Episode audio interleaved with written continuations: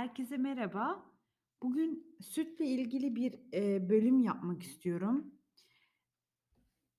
Ara ara bahsettiğim bir meseledir sütle ilgili mesele ama, eee, altını da doldurmak lazım sütteki, eee, meseleyi. Şimdi tabii, eee, ben bununla ilgili birkaç kaynaktan da bir şeyler okudum ama genel olarak, eee, Can Boğaz'dan Çıkar'da bir bölüm var süt ile ilgili. O çok hoşuma gitmişti. Eee, biliyorsunuz ben, hani, çok böyle kitaptan bire bir anlattığım meseleleri direkt kitaptan okumayı da tercih ediyorum. Çünkü sanki benim edindiğim bilgiymiş gibi de geçsin istemiyorum. Eee, kitapta da çok güzel anlatılıyor. O yüzden, eee, bu bölümü bir okumak istiyorum. Süt fıtrattır.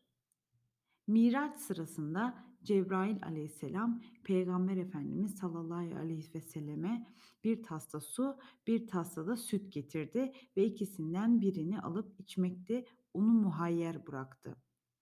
Peygamberimiz sallallahu aleyhi ve sellem sütü alıp içince Cebrail fıtratı tercih ettin dedi. Evet, süt, süt fıtrattır. İnsanın yapı taşını oluşturan ilk gıdadır. Aynı zamanda süt kardeşliği diye bir hukuku da var ediyor. Aynı anneden süt içmek genetik olarak farklı iki kişiyi İslam hukukunda kardeş kılıyor. İnsanın yapı taşlarını oluşturması açısından bu kadar mühimdir.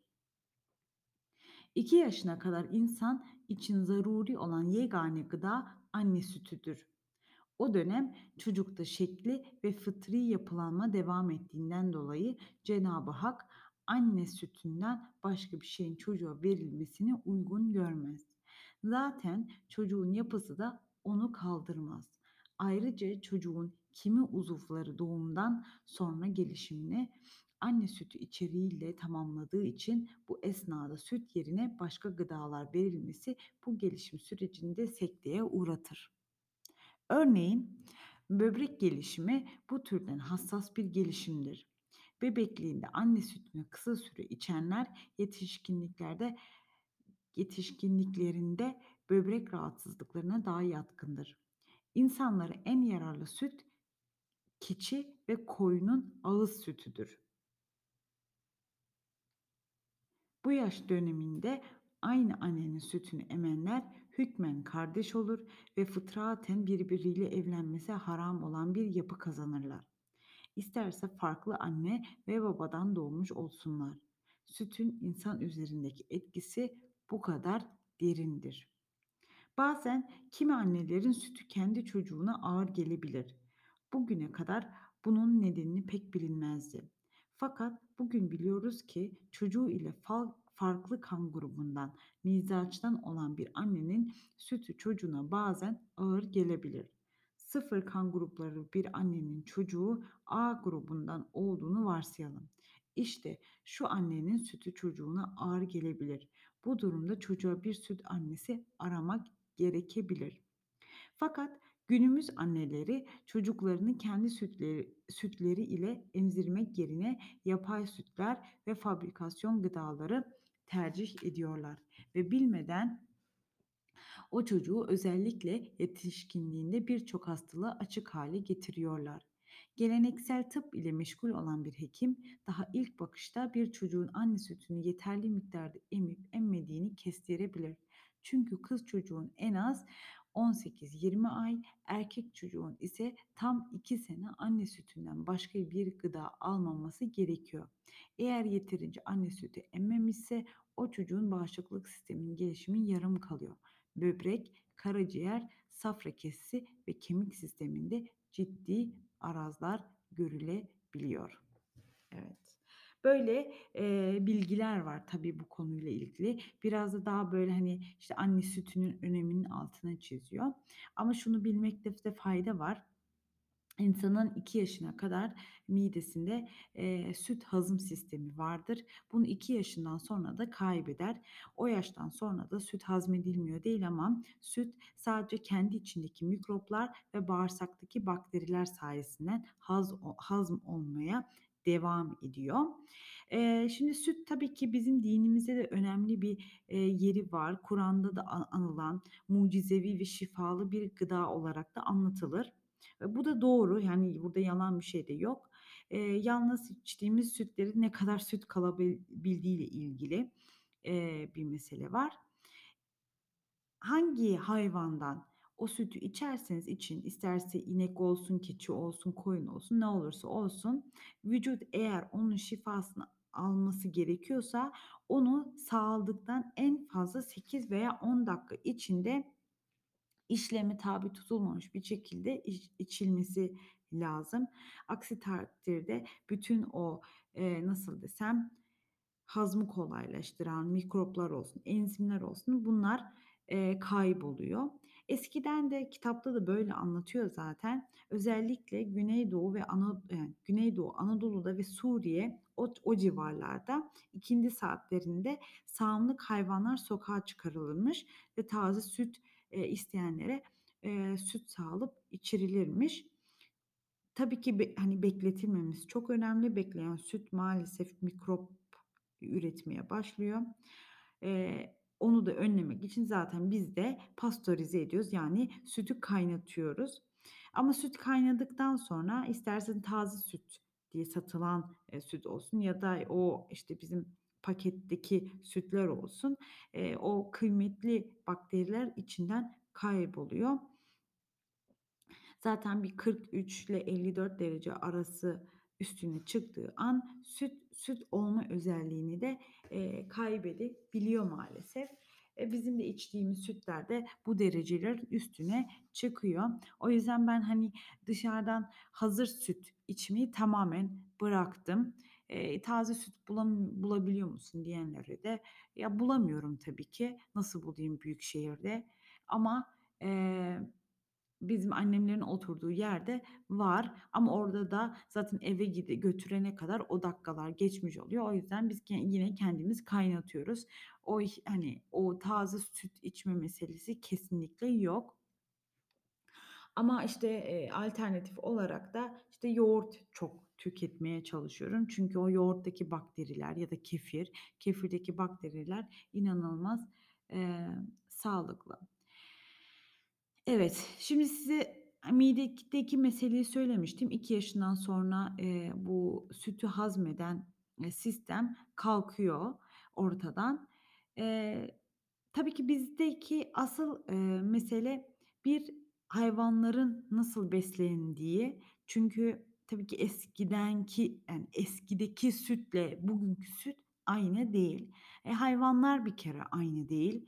E, bugün bilmediğimiz cinslerin, eee, hayatımızda görmediğimiz hayvanların sütlerini tüketiyoruz. Geçtik cinslerini, genetik yapılarını ve de, eee, ve de onların beslenmesiyle ilgili de hiçbir fikrimiz yok. E, tabii ki, hani, biz nasıl sağlıksız besleniyorsak maalesef Günümüzün hayvanları da o sağlıksız beslenmeden, eee, fay yani zarar görüyorlar. Eee, bir de şurada bence büyük bir hata yapıyoruz sütle ilgili. Biz sütü sıvı olarak algıladığımız için, yani tabii ki sıvı ama hani bir suy mu su gibi bir sıvı gibi düşündüğümüz için, eee, hazmının ne kadar yorucu olduğunu tahmin edemiyoruz. Ya, tabii şimdi mesela bir sebze suyu, bir meyve suyu yine hızlı hazmediliyor ama süt bir gıdadır. Aynı nasıl et yiyorsunuz, nasıl yoğurt yiyorsunuz, peynir yiyorsunuz, süt de tam anlamıyla bu şekilde muamele görmesi gerekiyor.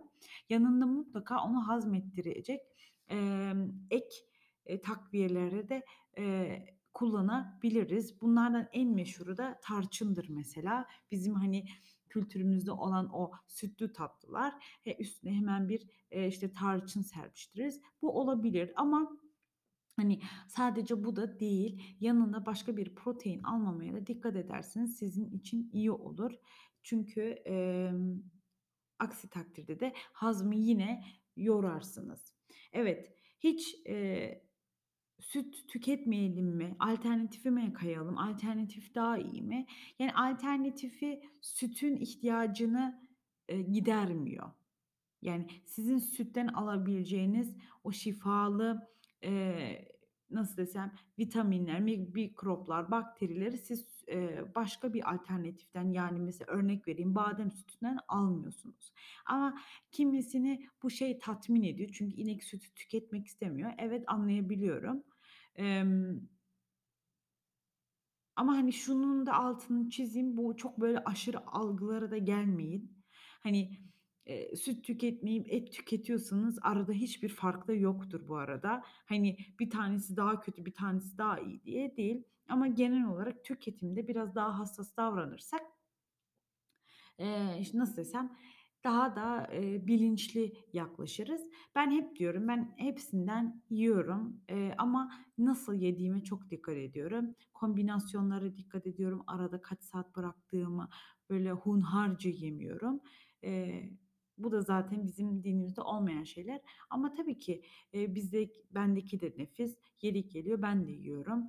Emm Sadece süt meselesinde böyle ayrıca bir dikkat ederseniz çok iyi olur ki ben eskiden Gerçekten, eee, sütle ilgili meseleyi hiç bilmiyordum. Eskiden hep mesela sütlü kahve içiyordum. Paso böyle bir sütlü kahve.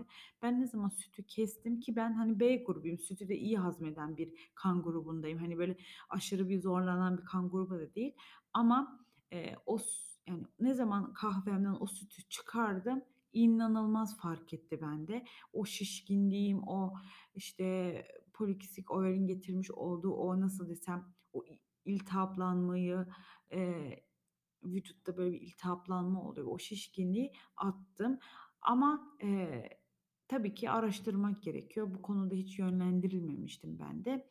Eee, sütle ilgili meselenin de önemini vurgulamak istiyorum.